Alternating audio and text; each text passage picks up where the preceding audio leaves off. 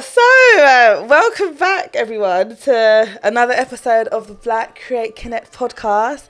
And I have with me today a female tech entrepreneur. Yeah, yeah, yeah, yeah. Nuria Manuel, who is the founder of, is it Virium? Veriom. Veriom, Veriom Limited. Amazing. Say, hey, how you doing?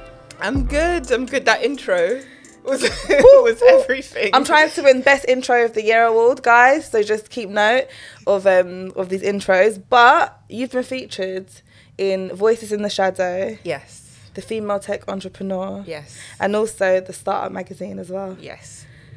Amazing. Insane. In in a space of like, like a year. in the space of a year. Okay. Yeah. Like you fascinate me so much. Like when I first you. met you. So just for context, everyone, I met um Nuria at her cousin's birthday party.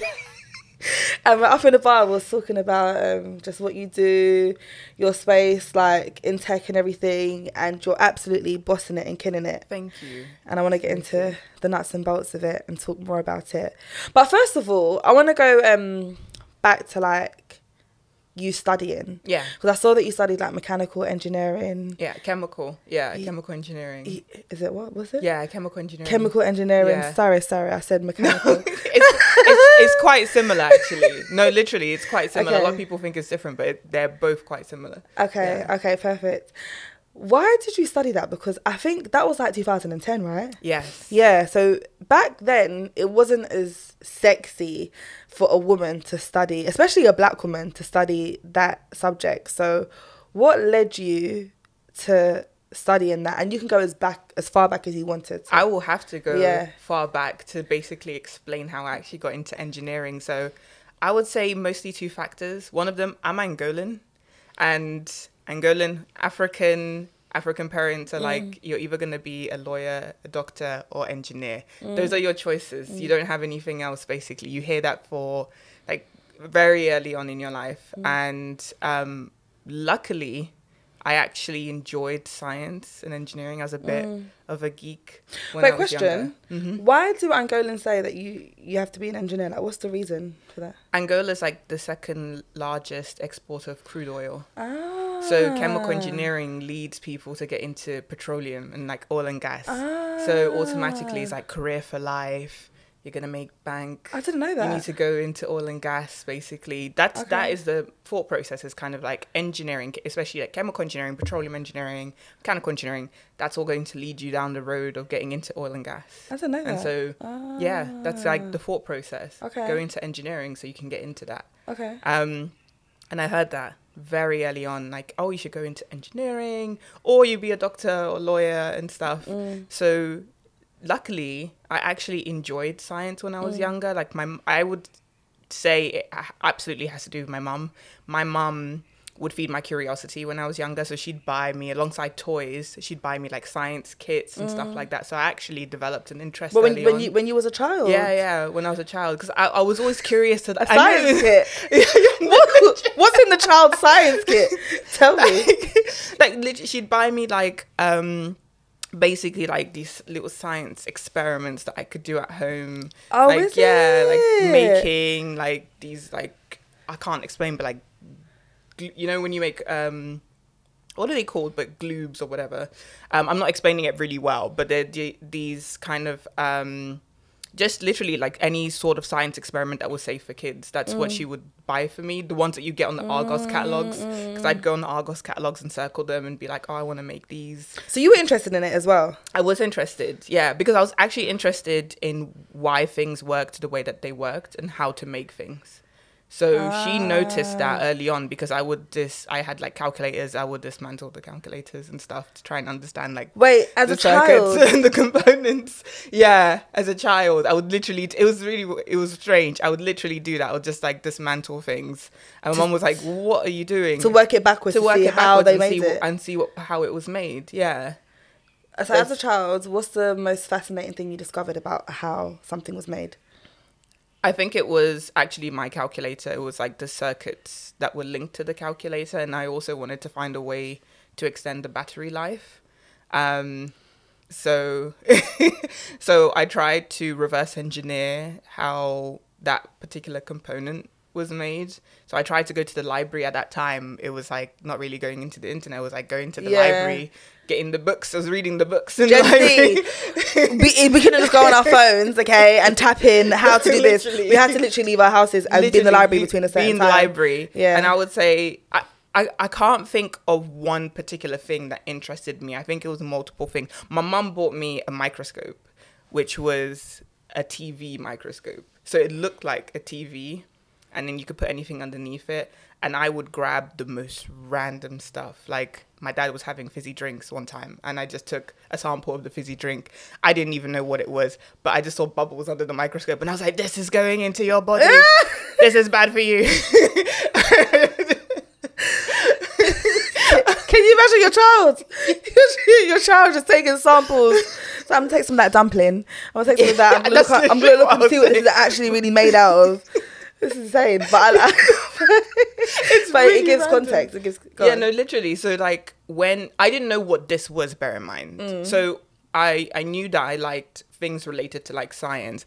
I didn't know that that could lead me into engineering or some form of you know opportunities in science Mm. until I went to a Catholic girls' school and Okay. like when I was in year nine, we had um, this careers advisor come in, and they would have this book, this heavy book, where they would go through like, what are your interests, and you tell them your interests, and they'd pinpoint different career paths that you could go down, and so this guy was like, oh, you like science. Maybe you should consider science or engineering. I was like, I didn't, I didn't even know what engineering was. I was like, what is engineering? I'd, I'd heard it so many times from parents being like, you should be a doctor, lawyer, engineer. I didn't know what those meant. For those that don't know what engineering is, what's the definition of engineering? So there's different types of engineering, and the engineering that I went to, which is chemical engineering, is basically turning raw material into useful products. So it's taking um, certain components such as like sugar and turning that into alcohol, like ethanol, um, or turning um, uh, certain parts into like crude oil and petroleum. So it's literally taking a useful product and turning, uh, turn taking a, a product and turning that into a useful material. And it's the process of also developing um, like components, like units to develop that as well. So alongside learning the chemical process of it, you also need to learn the mechanical process of like building the components to make that material in the first place. Okay, so explain because I'm still lost between mechan- between chemical and mechanical. Mechanical so like chemical, from what I understand, is yeah taking raw materials, like you said, it could be dirt from the ground and making it into cement. I don't know. Yeah. Like, is that correct? Ish on the line. Yes. Yeah. Okay. cor- Yes. Basic terms.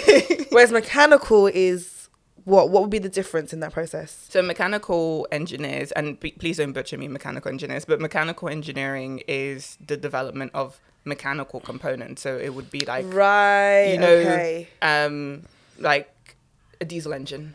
Okay, that makes sense. So the design, implementation of Okay. a diesel engine, and the reason why I know that is because I was worked for diesel engine manufacturing. But we can get into that. but, Okay, that, that yeah. actually makes sense because of the word mechanical. People might be thinking, Alicia, how could you not know that? I ask questions even if it sounds dumb, okay? No, no, no. Trust So- me.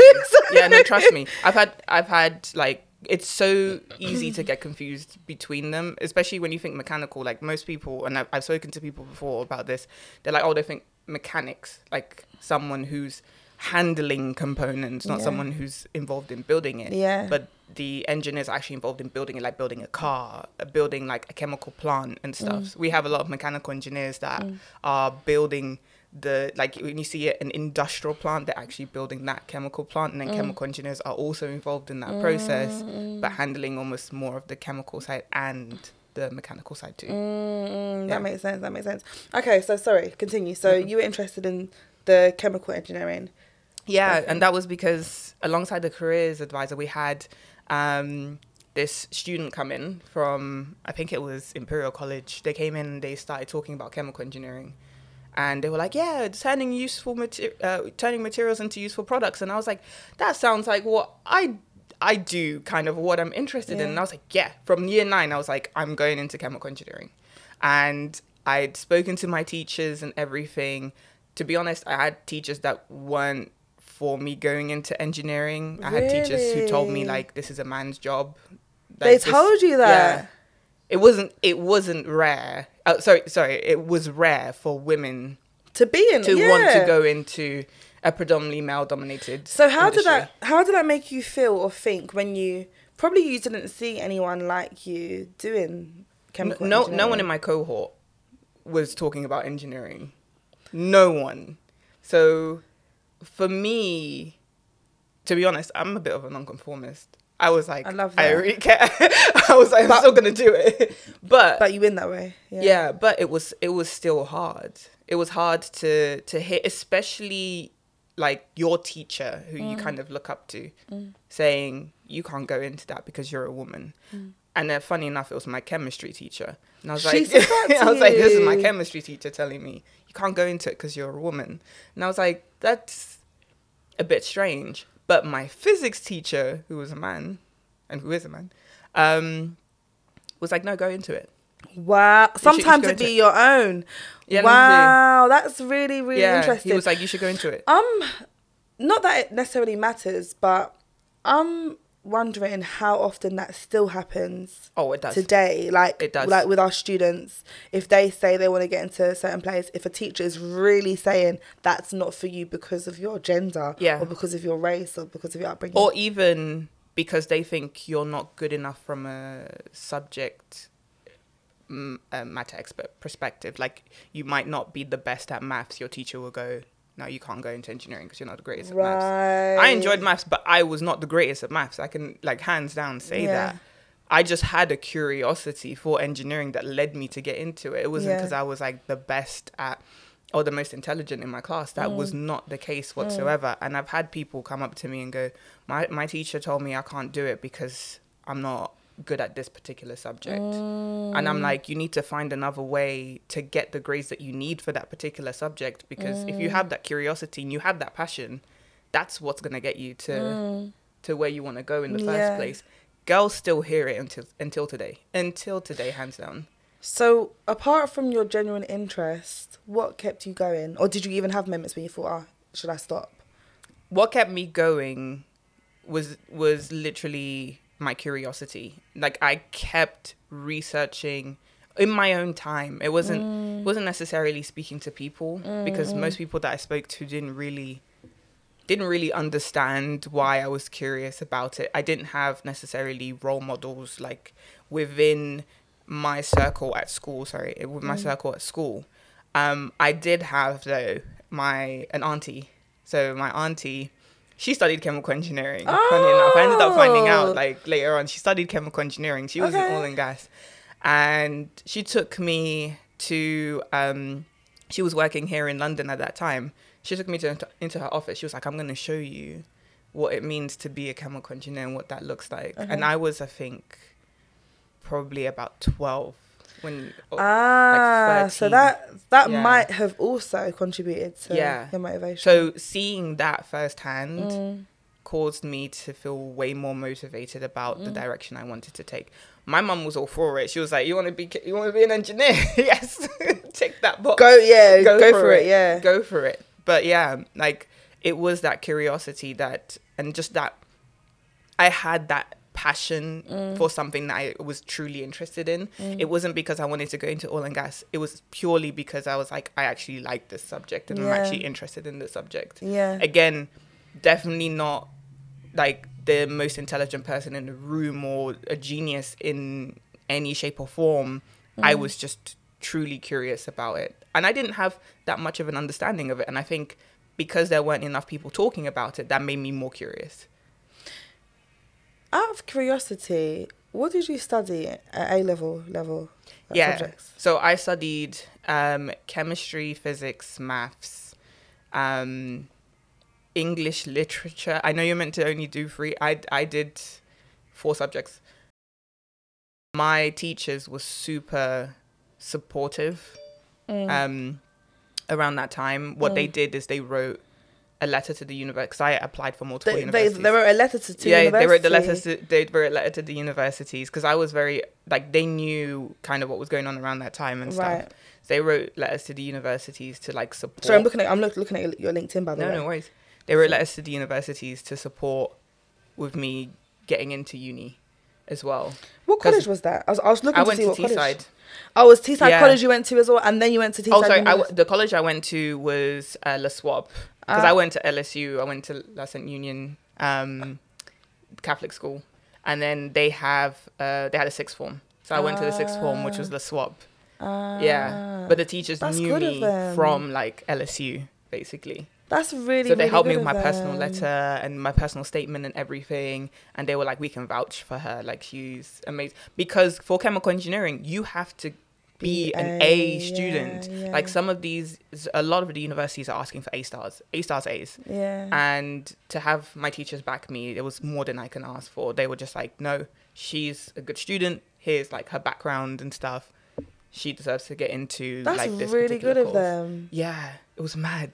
It was mad I wanted to shout them out. Well, shout, shout out that, Shout. you know, that, Yeah. that, that that college because that's incredible that they have teachers that are like that. There was more than one of them, wasn't it? it was more than one of them Yeah. they were so supportive like literally so so supportive hands down supported me throughout the entire journey of like getting into they were like you're gonna get you're gonna get in don't worry they were like you're gonna get into this particular subject you're gonna get into chemical engineering even if you don't have all of the grades that you need So why did you go to Teesside University? I've, never, I've actually never heard of them before. yes so teesside Uni- the reason why i went to teesside university firstly recommended also by my teachers so i'd applied for multiple so i'd applied for imperial ucl um, i applied for teesside i applied for surrey and I, the reason why I decided to go to Teesside was two main things. Firstly, because it was recommended by my teachers, and I knew that I wasn't in a position where I had like the best grades.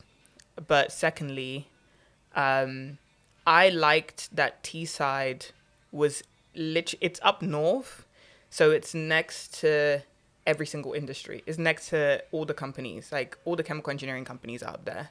Where So it's literally ne- next door. It's in Middlesbrough, but like the chemical engineering companies are like in Billingham. So Middlesbrough is quite close to Newcastle. That's like the best. it's like Ah, Durham, Newcastle, okay, like that. That up north now. Oh, that north. yeah, that north. So Okay. like northeast, and like um, it was ve- it was very close to um, a lot of chemical uh, companies, like chemical engineering companies, and I was like, I'd be a fool not to go to this university and be next door to these companies because I can literally. I, I was very practical, so I was like, I can literally knock on the doors of these companies and be like, Hey, can I do an internship? Because that's what I was interested in. I was interested in getting my hands dirty and actually mm, mm, mm. doing some of the work. So I was like, I want to go to this university because of how close it is to these companies as well. Yeah. So when you went to the went to the university, did you? What was your priorities actually when you went there? Apart from getting an internship, did you want to, I guess, meet friends? Did you want to socialize? Did you want to f- get a sense of belonging and work? Like, what were your main, your top three priorities when you went to university? all of those literally so i'd say sense of belonging mm. because i was finally going to be in a space where i could connect with people who were interested in doing engineering as well mm. like i at this point in time i hadn't really like in my group i was the mm. only one going into a stem course. Like the only one going into stem. Mm. And so bear in mind when i left like there was no one from my college or my sixth form going to teesside. I was like alone. So it was finding my group like my people um, not just people that are interested in engineering but mm. also like minorities because i also didn't have that within my my mm. circle as much um like engineering and, and minorities. But mm. like it was also um being able to live the stereotypical university lifestyle as well. Like socializing mm. connecting with people being a part of like clubs societies. I think that kind of links to what i said. Is almost a repetition of like finding my group. So finding my group was my biggest priority. Second priority was getting to know the subject enough like getting to know chemical engineering more getting to know engineering as a whole more. And thirdly it was the internship. Like i was so focused on um i want to i, I think i was just so career driven at an early age. And a lot of it was because of that curiosity and wanting to be involved and then the support from my family too.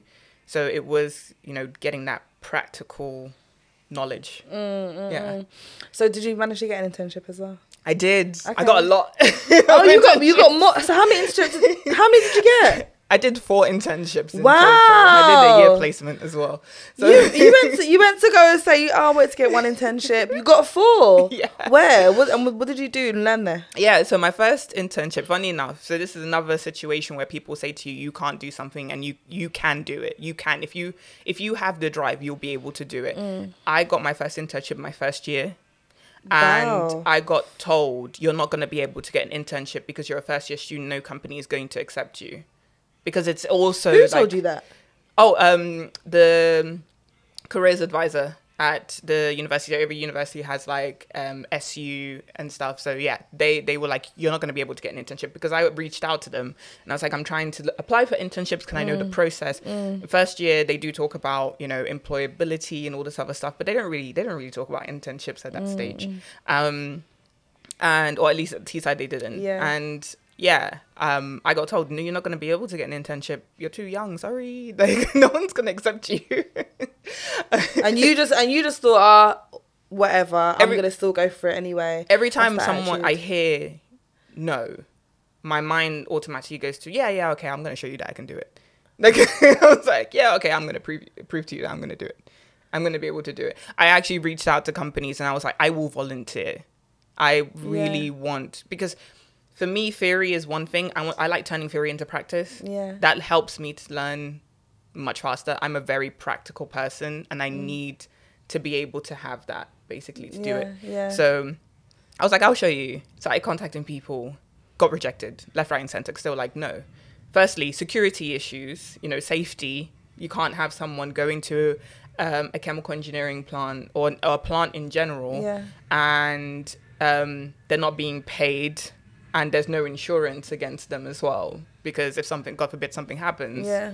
no insurance Mm. company is liable for it so it was my boyfriend now fiance at the Ooh. time that Aw. went to Did, did, did you meet him at university? um i met him before uni Oh, yeah we've been so together for a while we've been together for a while um so he went to um a women in engineering talk in my behalf because i was sick Oh, and I couldn't go. So he went to a women in engineering talk on my behalf.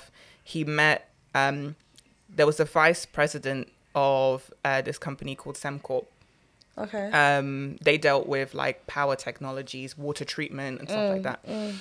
Um, and he sp- he networked with her. He spoke to her, and he was like, "Oh, my my partner is in is doing chemical engineering. She's a first year student. Mm. She's interested. She couldn't come today, so I came yes, on her behalf." boyfriend, Yeah. come true. yes, Literally. some Get like. like that. That's what I love to hear.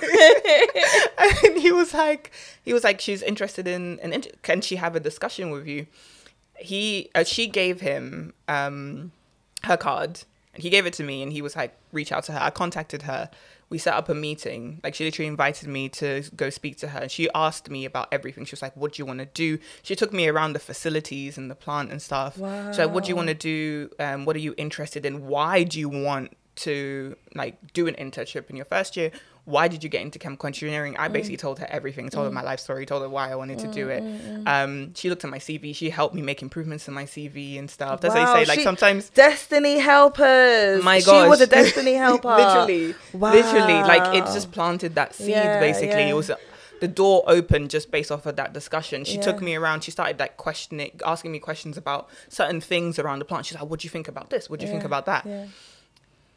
a week or two weeks later, because I, after that I had another session with her, like another interview. Two weeks later, I get a letter through through the door saying, "You've been accepted for oh, you've been accepted for an interview for a scholarship with Sembcorp," and I was like, For a scholarship. I, I didn't apply for this. I didn't apply for this scholarship. Yeah, she Oh she my put me through. that's amazing. She put me through for a scholarship with Sem with with the company. That's incredible. This is this is why. Sorry to um, interject, but this is why I think it's so important to always put your best foot forward because you never know what opportunities someone may be considering you for. You A never know. That's incredible. A hundred percent. Oh, tell me more. Like literally. is- So I go to this interview. Yeah. I'm the only first year student. Only. I'm the only person of color. I'm the only woman. Wow. like, everyone else were final year students from different universities. We all had to compete for this scholarship that I was like, it was mad. It was a whole day of assessment centers, interviews. I got this is the fun. I would say hands down, it was probably my worst interview until today because um, I was not as prepared for the interview. I was early. It was early. I, I remember they asked me, "What do you want to be in five years' time?" Me not calculating what five years meant because I was still a university student and my course was four years with a placement. I went, "I shall be a senior project manager." and they're like, hmm. Yeah. she's, out, she's our job. a senior project manager. There's people that left university five years later and still not a senior project manager. Literally, I was like, I, even, I remember just looking, going, yep, that's what I'm doing five years' time from now. what did they say? Did you remember their They just stopped, they paused, they just nodded. that was it. and I, that, that that's when I realized Mm-hmm. Mm-hmm. That, that's why it's, it's, with me until today. I went, wait a second, did I, I shouldn't have said that. When I calculated it. It's fine. It's still, it's still learning. It's Literally. still part of the journey, so it's fine. So I, I, did, I did the uh, the interview. It was the best experience ever, but it was no like my imposter syndrome was beyond crazy through the roof. Yeah, crazy through the roof because I was the youngest person there. I was the only black person there, the only person of color in general there, mm. and the only woman there. Mm. And I was like, what, what am I doing here? Mm-hmm. what am I doing here? Mm. Why am I here? What what drove this to happen, right? Mm-hmm. A week later, I get a letter saying I got accepted for the scholarship. For those listening, by the way, my mouth just dropped. what?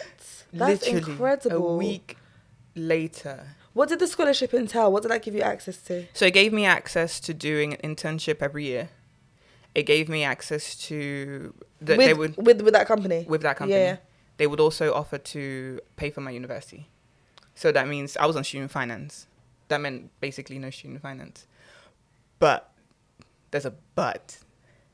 What? That's amazing. But go on, what's the but? I didn't accept it. My mouth has dropped again. for those that are listening, for those that you can see me, you accepted student finance. You accepted. You went for student finance I, scholarship. Please explain. I know this. This is. Bear in mind, this is in my first year of university, okay. so I already had started with student. The reason why I rejected it is because um, you didn't need to accept straight away. Basically, alongside the acceptance letter, I got offered the in, the first year internship that I wanted to do, which was a summer internship. So I was like, I won't accept this until I see what life is like working at this company. So I'm gonna join Very the company. smart. I was like, I'm gonna join the company, and I still had that at that time frame basically to accept. I was like, I'm gonna join the company. I'm gonna see what it's like. I joined the company. I loved the experience. I won't lie. I did hands down. I loved the experience. Mm. Um, I worked. It put me in a water treatment facility. First year student. They were like, play with water. Wait, what does, what does, that mean for those that don't know? I me. Yeah. Um, what is the, the water? the water treatment facility was basically getting, let's say, essentially dirty water, like uh, dirt, waters from certain riverbanks, etc., right. and filtering that to make it into, firstly, drinking water, and secondly, water what? that can be used for other industries, other facilities. So you used dirty water, and then you ended up drinking it. Yeah. yeah, yeah, basically, literally, like they, I went through the entire process of what that looks like, what it looks like to clean the water. It to us, please. it's a lot of information. So a lot of it involves. So they have these components that they add that basically takes like the larger microbes that are within, and and also, um, like you have certain particles that would be within dirty water. Mm-hmm. So they use, I would say, it's like these sticky components that they add onto it and that um, basically collects all of that dirt. The clean, quote unquote, clean water mm. sieves through that, mm. and then it goes it goes through multiple like sieving and cleaning process, including UV treatment as well, mm. to get to a point mm. that you can test it to see if it meets the um, regulatory standards of drinking ah. water. Yeah. And so test it, you know. And yeah, literally just, just in case it's clean. It's you're not putting it in your mouth. so the project they gave me was like we had these the two largest st- storage tanks basically there that were just stored with water that those, that water would then go to other companies that would use it to clean their stuff um it turns out that like those companies they have a certain regulation of how clean the water needs to be for them too otherwise it damages whatever they're building like we had this plastics company that were building um um, I can't remember what it was, but it was like these plastic components, and they needed the water to be a certain level. And because it wasn't, the water was t- turning their plastic thing, which was meant to be white, yellow. Um, and so my project was understand what was causing it in the first place, come up with an improvement that didn't cost the company money. They're like, Ah. please don't cost us any more money. just just find a solution that would basically fix this. They gave me my little office space. Really? As an intern? Yeah, as an intern, I had a little They office to do space. quite a big responsibility as an intern. It, yeah, I was alone on it as well because no one wanted to basically handle this project. They were like, "You handle this project. We'd have these customers that are kind of complaining. I had we had top like five customers that were basically complaining, mm. and so they were like, "We want you to work on this, on like process improvement and optimization for for these tanks." And I was like, "Okay." So I was like, "How am I supposed to do this? How am I supposed to figure this out? Because these are tanks. These are like Yeah. huge storage tanks. I can't just dive in and see like what's going on." Yeah. So I was like, I need to start collecting samples. I started collecting samples. I created a mini lab in the office. I, I, I basically created like mini water tanks with the water just to see what was happening, what was causing it to turn over time when it was meant to be clean. Mm. Um, and I found the, the cause, which was like algae. There was excessive growth of algae, which was resulting in. So it's like um, a natural like component. You know, when you when you go, um, it's the best example. Uh, when you go to like not necessarily the beach, but when you go to like river, you see, you know, when you see a green layer. Yeah, yeah, yeah. So that's what it was. yeah, yes, exactly. Okay. Not the best way of explaining it, but We, yeah. it's Google. I'm joking. But yeah, I know what you're talking about. so um yeah it was growing algae and um that was impacting the water but it also meant that the water wasn't being turned so turning is basically the cycle of like um, renewing the water every so often it wasn't being renewed enough to make sure that the quality of the water met the standards that Right. the industry needed so the uh, update for them was quite simple. It was like, okay, we're going to go through this new standard operating procedure, standard operating procedures like the steps that you follow. Um, so we're going to use this new standard operating procedure for us to turn the water every so often within this cycle period that wouldn't impact anyone else in any company. Because I mm. needed to make sure it didn't impact our own processes mm. and that, again, it didn't cost the company money. Mm. I was able to present that to the team. So I was with them for three and a half months. Um, at the end, I had to present to the vice president As an intern. as a as an intern. So everyone had to present their ide- their ideas and their updates. I presented it. I was like, "Hey guys, this is me, young Nuria. this is my idea." Oh, I was like, "This is how much it would cost us because it would still cost money. Yeah. It wasn't going to be a lot of money for them to do it. yeah. It was more like energy and time." And I was like, and you worked out the costings as well. I had to. I had to. I had to work out the You and had to present from everything. that age. That's amazing. I had really good people as part of the internship that were supporting me on that side because I Mm. was like, look, I am new to all of this. Please explain to me what, like, what's the presentation style that I need to, you know, use. Present in it. Yeah, exactly. Like, what's the standard, like, I don't know, structure within the company, basically. And I had people there that were very honest. Um, going back to why I didn't accept the scholarship, though, even though I loved my experience there, I did understand there was like a caveat to the scholarship as well. Not everyone, so the purpose of the scholarship alongside the internship is that you get a job at the end. Not everyone would get a job at the end. And there were some people that were, I don't know if I can say this, but like, let's just say the the whole will pay your university wasn't exactly as it was set out to be. Why? What do you mean? So um, there were some people. Just um, just kind of th- thinking about university. So you've you've gra- you graduated. Yes. Did you do a masters as well? No, I didn't. Okay. Yeah. Because I know that I saw two. I saw two on your LinkedIn. I saw that you had um. Yes. was So? I did a preliminary year. So that was a year where Ah, um, I had the opportunity to basically do try different engineering subjects. Understood. So I did mechanical engineering, chemical engineering, electrical engineering. That's where and then that went came into from. chemical engineering. That's where that came from because I, saw- I saw mechanical engineering at first. I was like, okay, that's what you did. But you tried all of them first. I tried all of them first, and then you went stuck into to chemical. Yes. Okay. So from them, talk to us about your career path and what kind of led you to starting your business Yes. today. Definitely. So, um, ending with university, uh, university I actually ended up doing a few more internships. I went to Angola and did an internship there. Oh, And then I worked- yeah. Went back home to go. I went back home because I was like, let me see what life is like there. Actually, like worked in oil and gas to see But what it was what like. was that like for you? It was it was a great experience because I got to see, like, I got to live life the way it actually is like for Angolans. Before I was going on holiday, I was living life in Angola, basically going on Mm. holidays, going to the beach all the time. I got to see what life is truly like, and that's something that I didn't have the opportunity to experience before. Mm. Um, so it was an eye opener for me, and I also got to see what it'd be like to work in Angola. And I was like, maybe now is not the right time for me to do this. I would prefer to get more experience and then see what it would be like. And then I realized I didn't like oil and gas as well because I like innovation, and oil and gas felt very outdated. If you wanted to innovate, you know.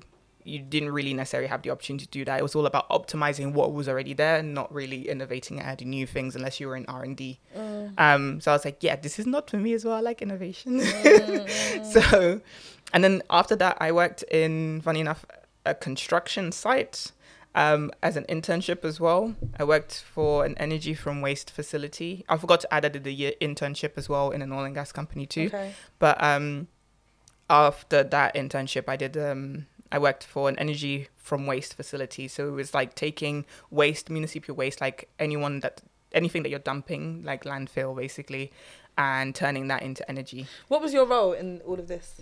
In that one, Yeah. um, I was working in multiple. I worked in health and safety. Yeah, so I worked as a health and safety engineer. I worked as a mechanical engineer. I worked as a pipe fitter for a bit because I wanted to see what it was Pipe like. fitter? a pipe fitter, like welding. I got to learn how to Hands weld. on. Yeah, I was like, let me learn how to weld.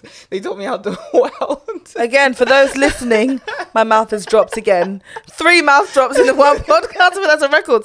What? You, as, and if you see how delicate and feminine Maria is, I just it's it's. But I admire it. Go on, girl. Weld. Got the proof of the hard hat and everything. they get told off the first time I did it because they were like, "Whoa, you're young" and stuff. But I was with amazing uh, people. There there was an amazing team and yeah. guys that were um, training me on how to do it Mm. and stuff. Um, so it was great. But that was like for a very short period of time. Most of what I was doing was health and safety engineering. Okay. um, and making sure that everything was working as expected, making sure there was no gas leaks. We had a lot of like um, basically gas tanks just around the construction site. Had to make sure nothing would happen. There was no leaks that would cause any potential explosions and stuff like that. So and that was a day daily thing. daily thing. So it's like 9 a.m. You'd be walking around the plant, making sure that everything was working as expected before everyone was basically in site working. We had like 1,500 um, employees working on site, and yeah, building building that facility. The reason why I went into that as well is because I wanted to understand. I was like, yeah, great, you know, chemical engineering, building chemical plants and stuff, and making these useful products. But um, chemical engineers aren't actually involved in the building; they're involved in design and then afterwards commissioning. So they check to see, like, once once it's built, they're like, "Hey, is this working?" And That's what they're involved in. Right. I wanted to see the middle part, which is the building, which is what the mechanical engineers get involved in. So I was like, what does that look like? So I went in and got to see that opportunity, which was great as well. All of this this experience led me to my graduate role, where I worked for a diesel engine manufacturing company. so I landed. so yeah. So Yeah. Go ahead. Go ahead. No, I landed a role with an amazing company called Cummins. Um, I worked as a product validation engineer as a graduate. What does that mean for those So- that don't know? basically what I did is like what would happen is um, we had products out in production. So we had uh, diesel engines or other components that we'd built, like turbochargers, etc. Um, if a customer experienced a problem in production, so they it, they had an issue or fault, it would come to my team. We would call the PPS team the problem prod, product problem solving team. Um, it would come to us as uh, a report. We'd investigate and we'd look at turning it into a project. So when we turn it into a project, it'd be given, it'd be assigned to someone, um, and so I'd be assigned projects where I'd have to troubleshoot what the issue was, come up with a temporary solution in the meantime because the the product's already out, customers are using it, so they need a temporary solution. Then I'd have to test to see like what the assignable cause was, um, and then implement a solution and monitor to see that that solution actually worked. And you had multiple of those projects going on as well. Multiple of those projects. Wow. multiple. I was the youngest person in my team. Once again, the only woman. Once again, the only person of color. How did it make you feel? Did you not? It like I picture it as you didn't even care about that. You were just focused on your work and you just wanted to get a good result. But how did that make you feel? Did any did that have an impact that you were the only one? In part, yes. Okay. Like, um, yes, I didn't think too much about it because I was kind of used to being in an industry where that was true. Even in my mm, course, mm. you rarely saw many people of color. Mm. So, um, I was kind of used to that being my truth in a way in an industry that I chose to be in. But it did impact me in not being able to see that. And also, I felt like a lot of people treated me like as though I was quite young. I wouldn't see it with my colleagues that were the exact same age as me. They weren't treated in the same way, but people would treat me almost like a baby, like I was, I was like I was younger. Yeah, yeah, yeah. Like oh, I, she needs to be protected. Yeah, yeah. She's maybe it was like the whole like fragile, like seeing me as like oh she's fragile, she's this like, like she needs to be protected, Yeah. and that annoyed me more. Is like why are you seeing me in this light as someone who's like a bit more fragile, a bit more um thing. I tried to not focus on the fact that I was the only POC. Right. Um, the time that it For those that don't know, POC is person of color. yes, By the way. exactly. Cool. Um, the the time that it did impact me was more when I went in with my natural hair, because at this point I was straightening my hair all the time, Oh. or or wearing a bun. So I went in with my natural hair for the first time, and one of the guys was like, "You look like you woke up on the wrong side of the bed," and I was like, "That is it." One time I was like, "I'm feeling my hair today. I'm going in with my hair." That's what he said to you.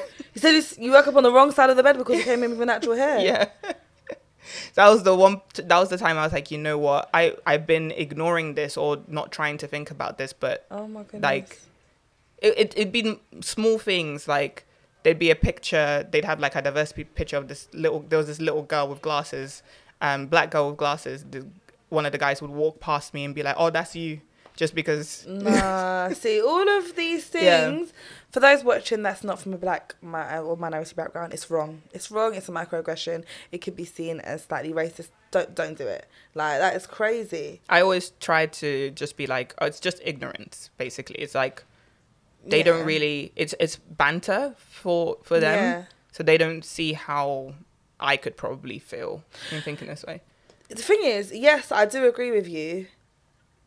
However, even saying something like you woke up, look like you woke up on the wrong side of the bed, yeah you saying that because my hair's changed, do you not process that that can be seen as rude? yeah yeah like, like that could be. yes exactly Yeah, you don't process that, that that could be rude. But anyway, going on. So you, Yes. you went through like sorry, went through those experiences, and I want to talk more about your business Yes. now and like where you're at. So when did you start? Tell us about your business. yeah When you started it. yeah so funny enough i actually wanted to start my business like early on so when i was working at cummins i was already interested in starting a business i didn't mm. really know what that business was going to be but like throughout my career i was always working on like optimization troubleshooting mm.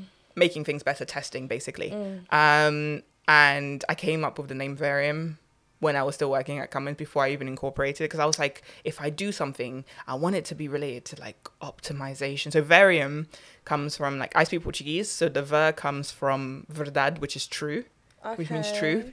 Um, and then the iam is like a play on words on optimized improvement so it's true optimized improvement. And i was like i want to this seems to be the path that god is leading me down. Yeah. Um, so that's what I want my business to be about: true optimized improvement.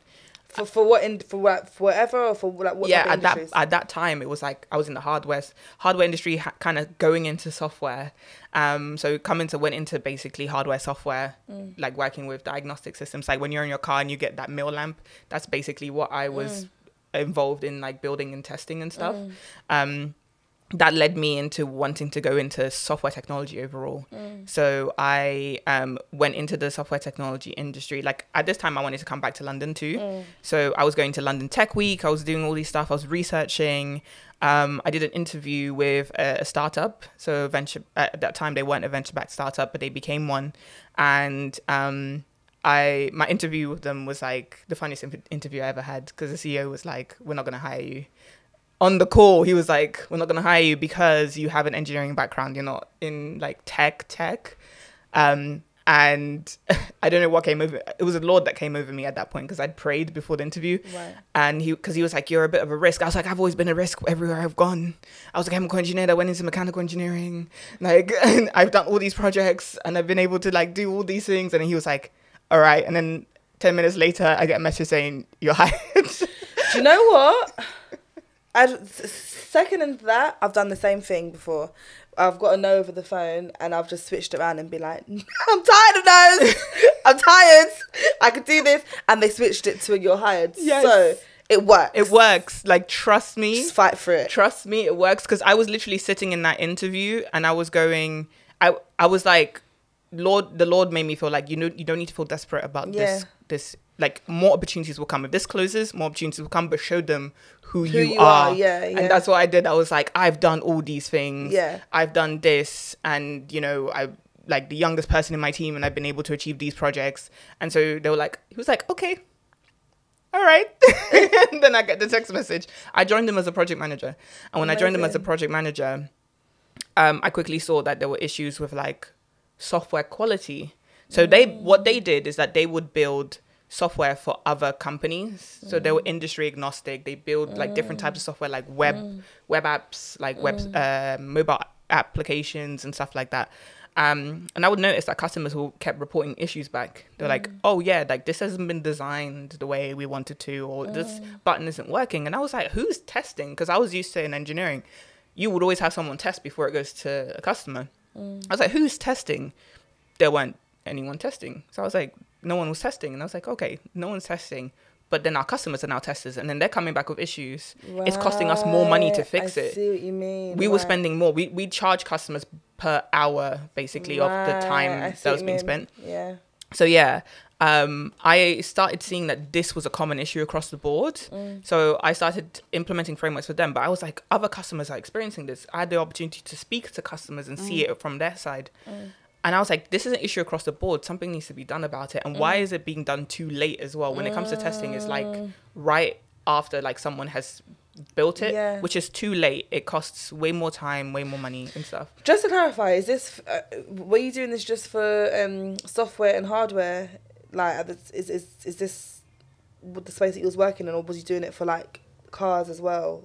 Um, just for software. So in the beginning for Cummins, I was doing it for like hardware software, like diesel engines. okay, cool. And then when I moved to software technology, it was for like web apps and mobile Got apps you. and Okay, stuff like okay, that. okay, makes so sense, it was makes sense. only like purely software at Okay. this point, and I was like, there's a common pattern. Yeah. Like software takes from or the software trends that we have at the moment, or the way it's developed, is copy and paste from the manufacturing industry. right. And so I was like, ah, I'm seeing the patterns. Like, I was like, there's a lot of patterns here. And I was like, but the way it's done in software just doesn't really make sense because, yeah, like, hardware degrades, software, it evolves, right, over time. right. So I was like, customers are all experiencing very similar things. yeah, Um, something needs to change. Yeah. Like, even if you have testers in place and you have testing strategies, you're still having a lot of bugs, which Mm. is cost- costing you way more money.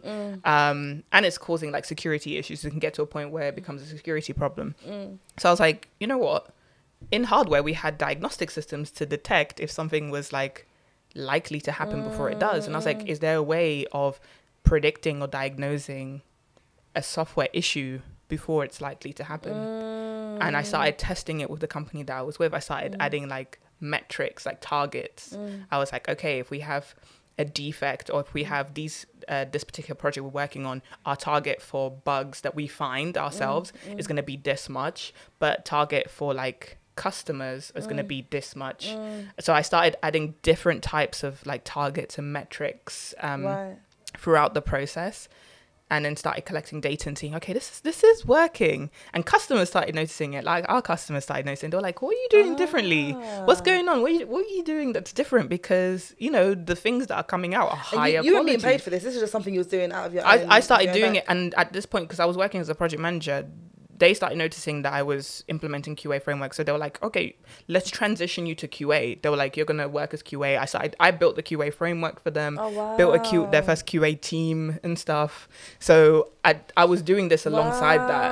Um and because i saw it was happening across the board with customers and there was a need i was like you know what there's more to this so i started going to like talks where people were actually talking about Yeah, this yeah, yeah. conferences yeah. and then I, I started consulting so i started consulting like smaller businesses on how to implement like better qa strategy because this is different to testing so there's testing but what i was doing was like trying to predict when issues would happen based on like patterns Yeah, yeah, yeah, Yeah. yeah, exactly. and then i was like Okay. you know what there's something here there is actually something here so i started building that out as the framework for Veriom Veriom became that. It Ah. came from finding that there was a problem in in Ah. industry when it came to software quality and wanting to change that. I see. So, so when, by the way, well done. Thank like, you. Like you've literally, like you explaining your journey so seamlessly. Like I can see the genuine passion in your whole experience and what's led you to today.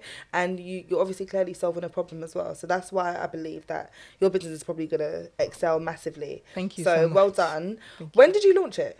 I launched Veriom, so incorporated in 2020, but Okay. officially started trading last year. Amazing. And what's the size of your team at the moment? Four. Okay, So we are we are four people. yeah, and are you are you still getting funding from investors, or are you just like We rolling? we've actually not gotten any funding from oh, investors. So we have been blessed in being revenue generating like Wow. quite quickly so we started generating revenue um, from august so we spent one year we incorporated in 2020 we spent one year doing market research and actually like planning make, and planning yeah. and making sure our product was right basically and then we um, started officially trading in august of last year and started being started generating revenue with customers okay. um, we've experienced not just from so from 2021 to now we've experienced like a 380% growth and we're on target to reach like a 500% growth next year which is insane this is amazing. which is insane. How do you feel? um like when i talk about it now i have to stop and real i don't stop enough And and realize like what's happening. I'm always thinking i need to do more. No, i'm not doing enough. I'm not doing enough. More needs to happen. More needs to happen. Yeah, yeah, yeah. but I feel so happy and thankful yeah, that man. I've had the opportunity to like build this and to be working with amazing people. Yeah, honestly, like I love hearing stories like this. Sorry, I'm getting teary eyed because I think that you've obviously gone through a journey and you've really fought through. Uh, sorry, I'm emotional, um, for no reason all the time. Yeah, and you fought through, and you, this is a massive success for you to have for such a, a thriving business. It's in- inspirational. I know you're going to inspire so many people that are listening to this podcast, um, and I hope you continue to inspire people. What can people expect next from you? Is there anything else that you kind of want to plug going forward? So um, no, thank thank you so much. Like, alright. seriously, thank you so much. Um, going forward, I think there's a lot that's happening. What I want to start doing is um, I I I feel like I don't give back enough, Mm, mm. and um, I want to start coaching people more. Okay. So what I've been doing before is I've been trying to coach, um, especially women, um, women of color, black women, um, getting into tech, but not just Mm. getting into tech, but talking about like different industries and sectors that they want to get into, Mm. um, if they want to transition. So that's something Mm. that I want to start getting actively involved in. Um, I want to get to a point where I can angel invest as well. So I want to start Okay. investing um, in businesses, starting off probably like coaching. I have this amazing um, friend of mine who I've been speaking to about this actually recently. Um, and we've been talking about ways in which we can invest and provide like value to businesses, starting Yeah. off through like coaching and mentoring and then getting into a point where it can be financial Yeah. um, and the you'll probably be seeing like the growth of the business hopefully um, with god's grace like very um, like our goal is to be like the leading um, diagnostic platform for software Yeah. quality, and we want to help so many technical companies to ensure that they build sa- safer, more reliable software, and that they have a system in place that allows them to just sit back and, you know, feel um, assured that their their software is working as expected. I And so that. our, our goal is to work with enterprise customers. Um, right now, we work with scale up and growth businesses, Mhm. and we want to get to a point where we can partner with um, enterprise businesses. And I think the biggest thing is like the biggest takeaway I, I have a lot with this is never be afraid. Sometimes Mm. I step back and I'm like, I do think about this. I'm like, I'm a black woman.